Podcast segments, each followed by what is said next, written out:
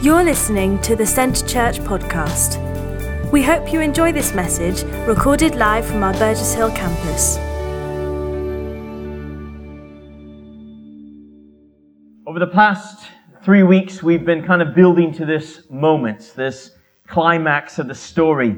And uh, we've been looking at this one act of Christ that uh, when he died on the cross 2,000 years ago, in this one act, this one weekend, this one moment in time, everything changed. And in the very beginning of our series, this mini series, we looked at why this was all required. Because this one act of one man called Adam, which we represent, uh, when he came into this world and chose to sin, actually, it started a dial or started a, uh, a digression of what God's original plan was. Death entered into this world. Sickness entered into this world. All that was evil entered into this world. But Christ came to redeem us from all of that. And uh, we've looked at a number of things. And one of the things we looked at is that sin was paid for once and for all.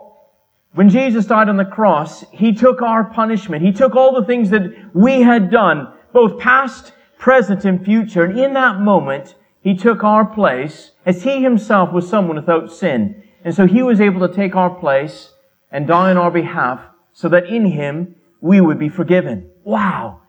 We looked at that uh, on Good Friday. Jesus took away our sins. We also, we, in through this process, we can receive forgiveness. We can stand in this place of being right before God because of what Jesus did. This is this amazing grace that while we were still sinners, Christ died for us. While we were still enemies of the cross, actually, while we're still enemies of Him, he died for us. He, he paid this price. Mark was shared last week on not only that his salvation was provided, but also in this time, this one act, 2,000 years ago, also he brought healing to us. And that healing is available for you and for me today. It's not just our salvation of our souls, but it's healing for our bodies. By his stripes, we are healed. And this morning we're going to celebrate together the resurrection of Christ. Uh, we, we again look at the significance of this one act, rising from the dead, and you think, why is it so important that we celebrate the resurrection? I know in some church, traditions, we, we can focus very much just upon the death. And this whole idea of this past week, this mournful kind of thought of Christ dying and, and Jesus still being stuck on the cross somewhere. He didn't just die and stay dead.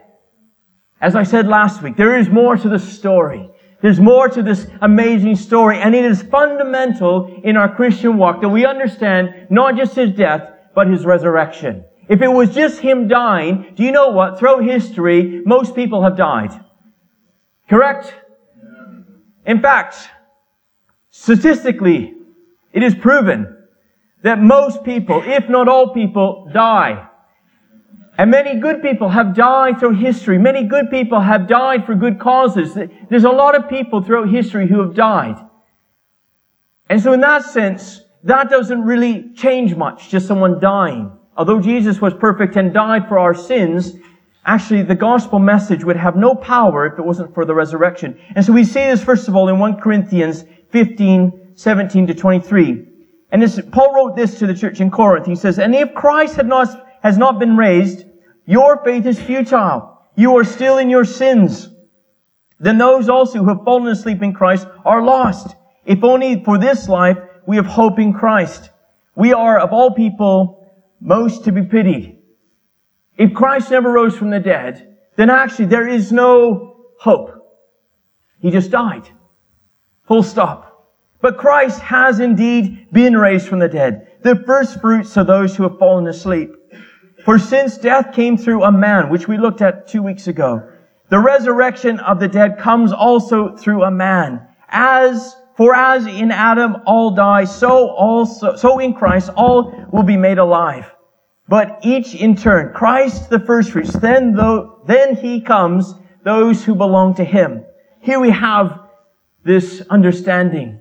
If there was no resurrection, our faith in Jesus is futile our faith in Him is futile. Without the resurrection, there is no hope, as I mentioned. But Christ has been raised from the dead through this one act. Three things have happened. First of all, we, we, we understand that death was conquered once and for all.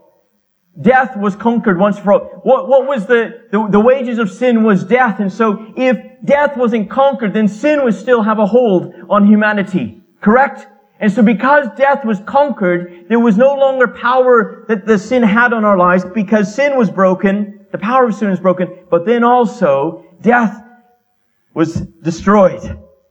In Revelation 1:18, this is Jesus speaking. He says, "I am the living one. I was dead, and now look, look." Is everyone looking? Look, I'm alive forever and ever, and I hold the keys of death and Hades. I hold the keys. When Jesus died 2,000 years ago, He took back the power of sin and death. He took the keys back. You, I don't know about you, but when I got my driver's license, I had the power of a car. How do you remember that happy day? That was a happy day. On my 16th birthday in Canada, you can get your driver's license at 16. Scary, I know. My son's about to turn 16. Caleb, I,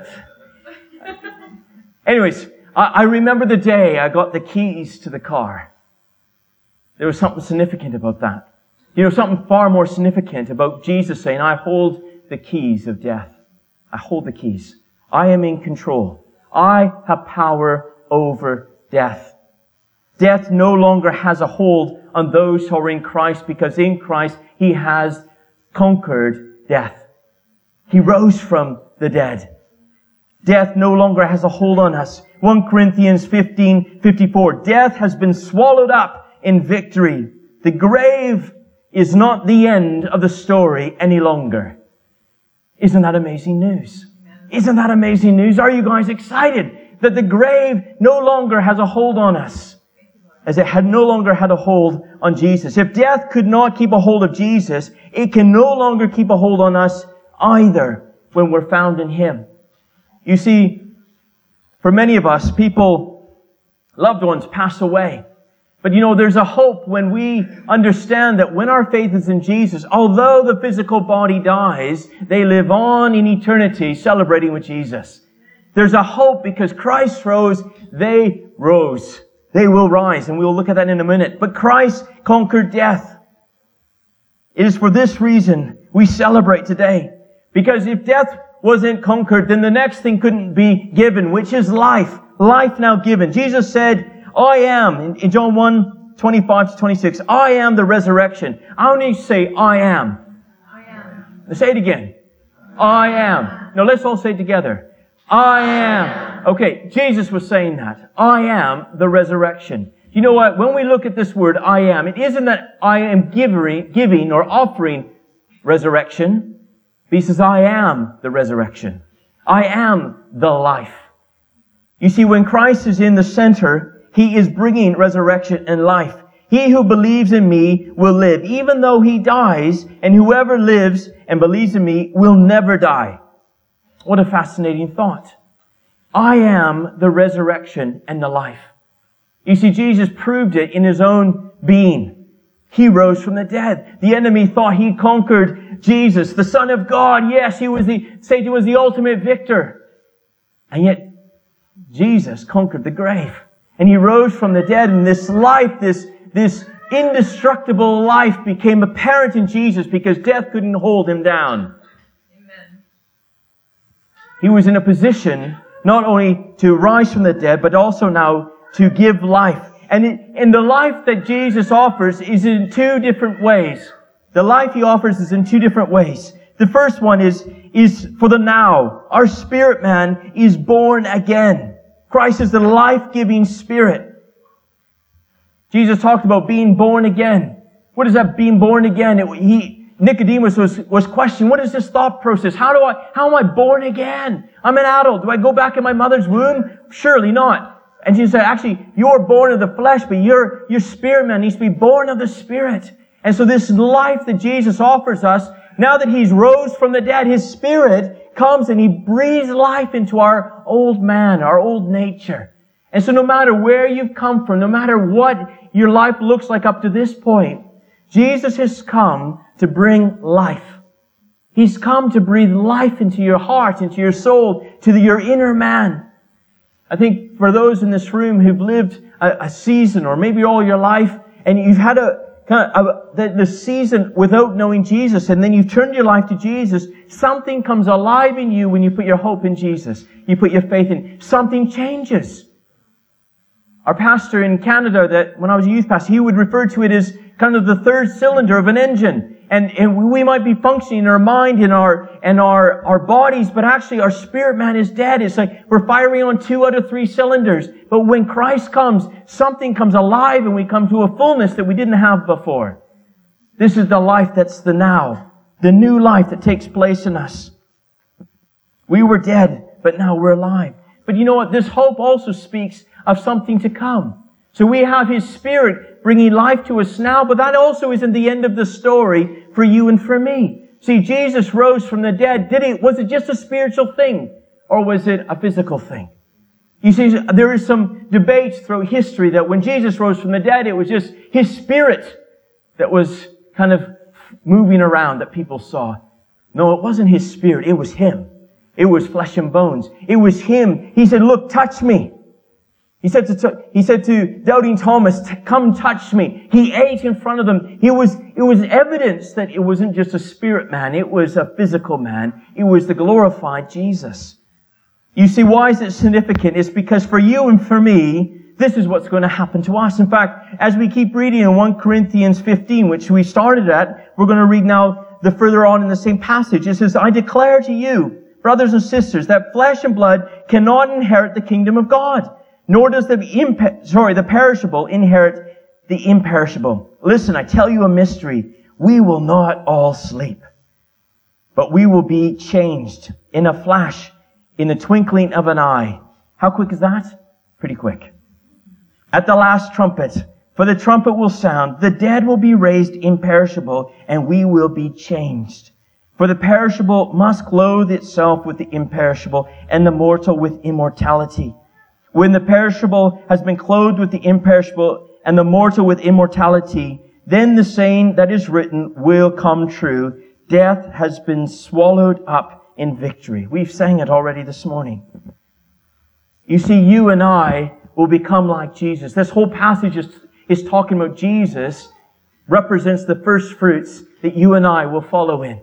Now he, we've been given his spirit to, to bring life to our mortal bodies now, but actually there's something greater that's going to come in your future. When you put your faith in, you will rise and become like Christ with his glorified body that will never die. They will never experience sickness or disease. There will never be hurt or sorrow. There will be perfection in all its fullness. That is what is to come in your life.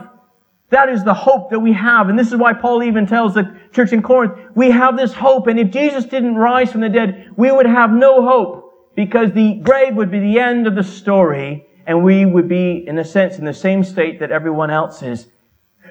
But Jesus did rise. And if he rose and if we're in him, we will rise. And we have His Spirit now to testify that we are His and that we belong to Him. That is what we have now. Why? Because Jesus isn't dead. He's alive. And it's because of His life that we can have life now. Are you with me still?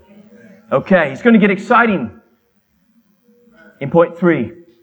It's already exciting in point two, but point three is it's even, it's intensifying here. You see, Christ has made his power available to you and to me. We have this amazing passage in, in Ephesians 1, 18 to 21. It says this, I pray that the eyes of your heart may be enlightened in order that you may know the hope to which he has called you, the riches of his glorious inheritance to, inheritance to his holy people, and this incomparably great power for us who believe. That power is the same as the mighty strength he exerted when he raised Christ from the dead and seated him at the right hand of, in the heavenly realms, far above all rule and authority, power and dominion, and every name that is, that is invoked, not only in the present age, but also in the age, in the one to come. We have this power at work in us. The same power that rose Christ from the dead dwells where? In us. When? Not sometime in the future. It's now. And I want us to think about this. We might be going through hard times. We might be facing challenges in this life. And we might be even here today thinking this is just a part of our tradition, our Christian heritage. But can I just tell you what? Jesus rose from the dead, not, not some kind of uh, fantasy story, but the power of God was alive in Him and now is alive in us to bring strength and power to, to fulfill His purposes in us. So we can face challenges in this life. We can face obstacles in this life. We can face impossibilities in this life. But can I tell you what? No possibility is greater than death. And if death has been destroyed through Christ's resurrection, how bigger is God in you than the things of this world? Come on. Christ is stronger in you. His spirit is greater than you. If death could not hold you down, if death could not hold him down, what can hold us down? Yeah, but it's a big bill. Oh, come on. Yeah, but it's a, it's a real big issue. It's a big problem with my family. Come on. Yeah, but this is a, this is, this is a really big challenge. It's a big mountain. Can I tell you what? The biggest mountain has already been conquered. And it's the same power that rose Christ from the dead. He is in us. And so we are not this defeated folk, just kind of barely getting by, just hoping that Jesus comes back soon. We're bunkering down, just just hoping that it comes today. Jesus, come today because life's so hard. Come on, we are more than victorious through Christ Jesus who strengthens us.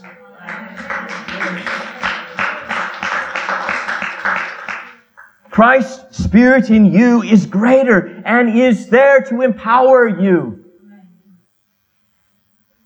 Nothing has a hold on us. Why? Because Christ rose from the dead. How much more is His Spirit able to empower you through what you are facing today? Can I just encourage you? Sometimes, you know, we, we can have the resource of, of this power from heaven, but unless we plug into the source, unless we allow His Spirit to move in our lives, it is just a void. We have around us the power of the mains, electrical power, right? We have all the power available to us. But we have to turn the switch on, don't we? We have to plug in. We, we have to utilize that resource. And I think a lot of Christians, a lot of people, you know, they, they give their lives to Jesus, but they never tap into the source of the power. They never access the power. So they just try to struggle through life. They just kind of work through it at their own strength. But you know what? God has given us the power to be victorious. He doesn't want us to just live life struggling away day after day, but He wants us to live victorious in Him. You see, He's given us the power to fulfill His purposes. He's given us the power to overcome sin and temptation. He's given us the power to, to walk in fullness. The enemy wants us to, to, to believe a lie that we're just barely getting by. We're just as I said two weeks ago, that, you know, we're just sinners saved by a bit of grace. We're just kind of lowly people. We're not. If our faith is in Jesus, man, we are on the winning side.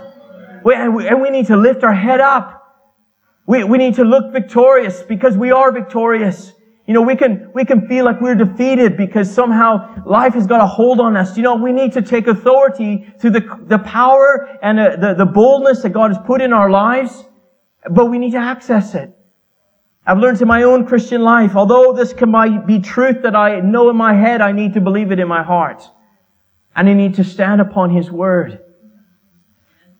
It requires us to live by the Spirit from the, that place of power, putting to death old habits and old lifestyles. You know, that's one of the, the biggest power suckers of our lives is when we dabble in the things of the world and try to live in power. It doesn't work that way. If we're trying to, to kind of still keep our old lifestyle, yet, you know, that will be the trap. That, that will be, that's like our kryptonite. Sin is our kryptonite. It's the thing, for those of you who ever watched Superman, it's the one thing, it's the one thing that will sap your power and strength, is to start living in your old life your old sinful nature. Actually, that will suck your strength right. It'll suck the power of God right out of you if you're choosing to live by your old nature. But when we choose to live by the Spirit, oh, we put to death those things. We have the power to overcome sin. We have the power to walk in victory. Why? Because God is in me and He's empowering me. Not because it's about my own effort or my own works, but it's by His Spirit who gives me strength. It's by His Spirit that gives me strength. Jesus' death and resurrection is the greatest act in human history. It's the greatest act in human history. You think of everything that's happened in humanity, this is the one game changer. It is the one biggest act that happened 2,000 years ago. You think through all the things that have happened, all the wars, all the great men who've come and great women who've come and gone. You know, what? this is the one moment, this one weekend that changed everything and continues to change everything. The wrong had been right, made right. Yet no matter how wonderful the story is of God's love, His forgiveness, His salvation, no matter how wonderful all of this is, it requires a response on our part to receive it. You think Jesus paid this amazing price to pay for all of our sins. He, he died on the cross. He, he took our suffering. He took all the things that we've done wrong and He paid the price of justice because God's a holy God and requires justice. And so He paid it so that we could be forgiven. And yet, He stands uh, before us and He offers this package the package of forgiveness, the package of His grace, of His love, of His wholeness, of His healing, of His power, of His strength, of His life. It's all there. Ready to be received. And yet we have the choice as to whether we take it or not. Take it or leave it. He paid the price, but we need to accept it, and we then need to live in it. It isn't enough. Can I just say it's not enough one day, years ago, to have said a prayer to say, Jesus, I, I invite you into my life, and yet choose then the rest of your life to live as if that didn't happen. You see, following Jesus, there's only one type of person who follows Jesus, and it's the person who follows Jesus. And what is a follower of Jesus? What is it? What Jesus used the terminology of being a disciple, is being someone who's like him. It's someone who's following him and learning and, and, and, and becoming like him in every way. And there's only one type of Christian in this world. And it isn't someone who was baptized some point in their life or christened or whatever. It's someone who chooses to accept and live by the gift that was given to them. That is the only type of Christian, the only type of disciple, the only type of follower of Jesus there is. Everything else, unfortunately, is a misconception. Knowing is different than believing. Knowing is different than believing. You can know this story inside and out, but do you believe it? And believing is determined by how we live. Our living demonstrates what we believe. You see, we know all sorts of stuff, but doesn't mean we believe it. We know all sorts of things, but doesn't mean we live it out. So it isn't enough even today to say, ah, I, I you know, I come to church every Easter. Okay, well, you know the story well, but do you believe it? And that's the challenge I'm asking to you today. Do you believe it? He wants to bring life into your life. He wants to bring a hope into your life. He wants to bring power into your life to, to no longer live in the traps that you've been living. He wants to have you walk into a place of freedom, but you need to believe it. You need to put your faith in it. Otherwise, it's just a fairy tale. Everything is made available when we choose to believe. So I encourage you today, put your faith in Jesus. I, can I tell you what? Everything else is a cul-de-sac. We think is promising. We go after this one thing. We think, oh, if I just get down this road, if I just get enough money, if I just get enough relationships, if I just have enough fun out there, I will be fulfilled. And you know what? You get to the end of that road and you find it's a dead end. Literally. Can I just tell you, there's only one road that leads to life and life more abundantly. And it's in Jesus. Why? Because He conquered the grave. He took away the cul-de-sac. He made a, a, way through. Turn and follow Him today. I encourage you. It is at this point we declare.